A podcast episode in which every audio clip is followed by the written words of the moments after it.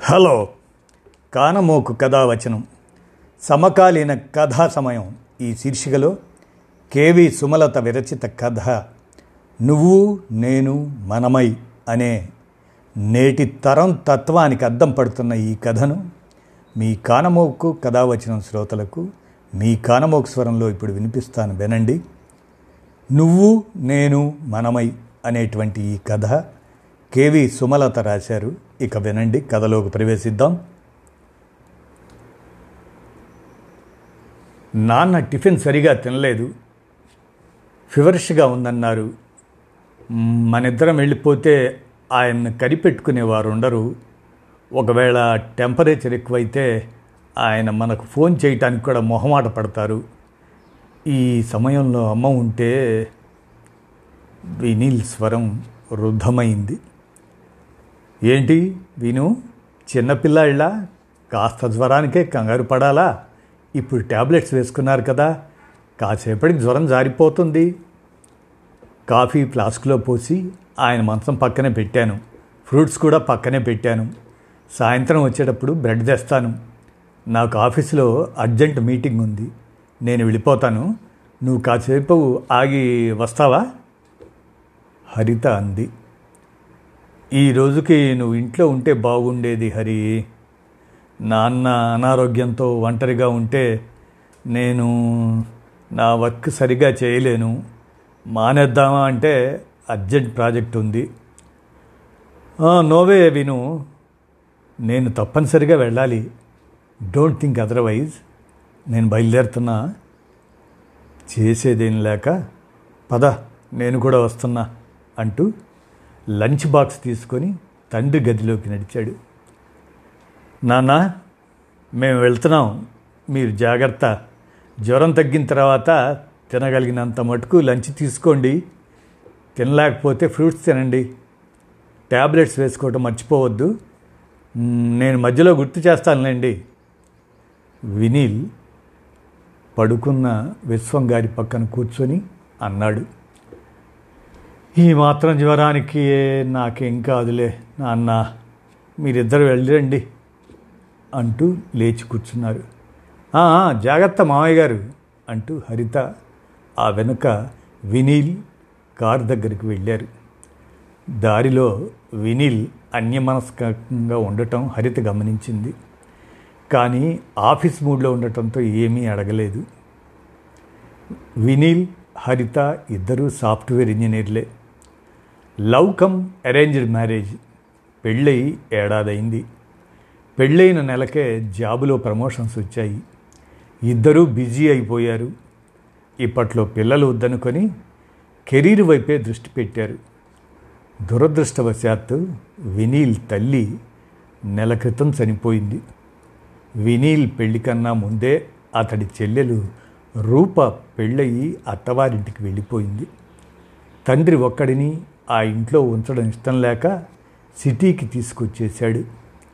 భార్యా వియోగంలో ఉన్న తండ్రిని కనిపెట్టుకొని హరిత ఇంటి పట్టున ఉంటే బాగుండు అని వినీల్ కోరిక. తన వంతు ధర్మంగా ఇంటి పనులు నిర్వర్తిస్తుంది కదా ఇంకా పూర్తిగా ఇంటికి అంకితం అవ్వడం ఏమిటి అని హరిత అభిప్రాయం. హరిత ఆఫీస్ బిజీలో పడి మామగారి అనారోగ్యాన్ని మర్చిపోయింది. రోజు కంటే కాస్త ఆలస్యంగా ఇల్లు చేరింది. కిచెన్లో బ్రెడ్ కాలుస్తున్న వినీల్ను చూసి హాయ్ విను ఎంతసేపు అయింది నువ్వు వచ్చి? బ్రెడ్ స్లైస్ ఎవరికి? అని అడిగింది. వినీల్ ఒకసారి తలెత్తి చూసి మాట్లాడకుండా పనిలో నిమగ్నమయ్యాడు. హరితకు అప్పుడు గుర్తొచ్చింది మామగారికి జ్వరం అని తను వచ్చేటప్పుడు బ్రెడ్ తెస్తానందని ఓ ఐఆమ్ సారీ విను. మీటింగ్ టెన్షన్లో మరిచిపోయాను. పోనీలే నా గుర్తు లేకపోయినా నువ్వైనా బ్రెడ్ తెచ్చావు. మామయ్య గారికి జ్వరం తగ్గలేదా? ఎలా ఉన్నారు? అంది గిల్టీగా. వినీల్ మాట్లాడకుండా ప్లేట్లో బ్రెడ్ స్లైస్ పెట్టుకొని పాలు గ్లాసులో పోసుకొని తండ్రి రూమ్ వైపు నడిచాడు. అతని వెనకనే హరిత వెళ్ళింది. ఎలా ఉంది మామయ్య గారు? అని పలకరించింది. కళ్ళు తెరిచి కోడలి వంక నీరసంగా చూసి పర్వాలేదన్నట్లుగా తల ఊపారు. లేవండి నాన్న ఈ బ్రెడ్ తిని పాలు తాగండి అని చెయ్యి ఆసరా ఇచ్చి లేపాడు వినీల్. వద్దు వద్దంటున్న బలవంతంగా అవి తినిపించి పాలు తాగించాడు వినీల్. ఇక కాసేపు పడుకోండి పడుకోబెట్టి దుప్పటి కప్పాడు. ఇదంతా అయ్యేదాకా హరిత అక్కడే ఉంది. ఇక మీరు వెళ్ళండి అవసరమైతే పిలుస్తా అన్నారు విశ్వం గారు ఇద్దరూ అక్కడి నుండి బయటికి వచ్చేశారు. వినీల్కి కోపం వచ్చిందని గ్రహించిన హరిత సంజాయిషి ఇవ్వబోయింది. కానీ వినీల్ అందుకు అవకాశం ఇవ్వలేదు. ఆ రాత్రి వినీల్ తండ్రి వద్దంటన్నా వినకుండా ఆయన రూములోనే పడుకున్నాడు. ఆ మరుసటి రోజు కూడా విశ్వం గారికి జ్వరం తగ్గకపోవడంతో బ్లడ్ టెస్ట్ చేయించాడు. మలేరియా జ్వరంగా నిర్ధారించారు డాక్టర్. టైంకి మందులు వేసి జాగ్రత్తగా చూసుకోమని చెప్పారు. వినీల్ హరితను అడగకుండానే తనే ఆఫీస్కి లీవ్ పెట్టుకొని ఇంటి దగ్గర ఉండిపోయాడు. అదేమిటి విను? నాకు మాట మాత్రంగా అయినా చెప్పలేదే. నేను రెండు రోజులు లీవ్ పెట్టేదానిగా. హరిత కాస్త కోపంగా అంది. ఎందుకులే నిన్ను కష్టపెట్టడం? ఆయన మా నాన్నగారు కదా నేనే చూసుకోవాలి నిష్ఠూరంగా అన్నాడు వినీల్. అదేం మాట ఆఫీసులో అర్జెంట్ మీటింగ్ ఉండటంతో ఆ రోజు ఉండలేకపోయాను. వర్క్ తెలియని వాళ్ళకైతే వివరంగా చెప్పవచ్చు. నువ్వు అన్నీ తెలిసి ఇలా మాట్లాడుతున్నావేంటి? నేను అసలు ఏమి చేయడం లేదా? నీకు నాన్నగారైతే నాకు మామగారు కాదా? నీతో పాటు వెళ్తున్నాను నీతో పాటు వస్తున్నాను. వచ్చిన దగ్గర నుండి వెళ్ళేదాకా ఇంట్లో నేను చేయగలేని పని చేస్తున్నాను. రెచ్చిపోయింది హరిత. ఇంట్లో పని మనిషి చేస్తుంది వంట మాత్రమే నువ్వు చేసేది.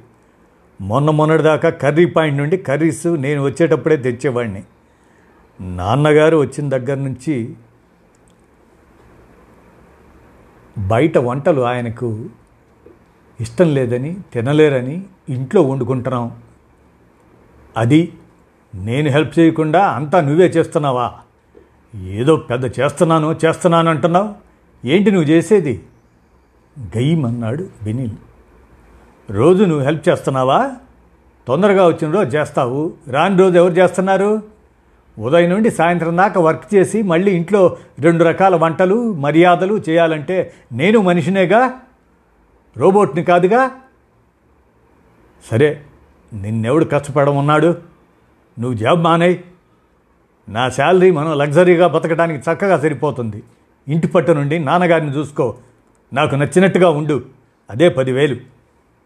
వినీల్ గట్టిగా అన్నాడు. నేనెందుకు జాబ్ మాయనం అయ్యాలి నేను ఈ పొజిషన్కి వచ్చానంటే ఎంత కష్టపడి ఉంటాను? అదంతా బూడిదలో పోసిన పన్నీర్ అవ్వాలా? వంటలెక్కలా మారి నీకు మీ నాన్నగారికి సేవలు చేయాలా? అంతకన్నా గట్టిగా అరిచింది హరిత. డోర్ అని ఏదో మాట్లాడబోతున్న వినీల్కి గుమ్మం పట్టుకొని తమ వంకే చూస్తున్న తండ్రి కనిపించి ఆపేశాడు. విను నా గురించి గొడవ పడుతున్నావా? నేను ఊరికి వెళ్ళిపోతాను. నీరసంగా అన్నారు విశ్వం గారు. మీరు కోసం ఎక్కడికి వెళ్ళక్కర్లేదు నాన్న. నేను మిమ్మల్ని చూసుకోగలను. మీరు ఇవేం పట్టించుకోవద్దు. పదండి రెస్ట్ తీసుకుందరు కానీ వినీల్ ఆయన చేయి పట్టుకొని అన్నాడు. మావయ్య గారు నాకు మీరంటే కోపమేమీ లేదు. నేను జాబ్ మానేసి ఇంట్లో ఉండలేను. నాకు చేత అయినంతలో మీకు చేసి పెడతాను. పని మనిషికి ఇంకాస్త జీతం పెంచి ఇంట్లో ఉండమంటాను. అంతేగాని ఆయన అలా మాట్లాడితే నాకు కష్టంగా ఉంటుంది. హరిత మామగారితో అంది. ఆ అమ్మాయి చెప్పింది రైటే కదా. విను ఇంత చదువుకున్నది ఇంట్లో ఉండటానిక. నువ్వు లీవ్ పెట్టనక్కర్లేదు. వెళ్ళిపో నేను చూసుకోగలను. మాట్లాడలేకపోతున్నారు విశ్వం గారు తను ఏం మాట్లాడినా తండ్రి మనసు నొచ్చుకుంటుందని వినీల్ మౌనంగా తల ఊపి తండ్రిని తీసుకెళ్ళి పడుకోబెట్టాడు.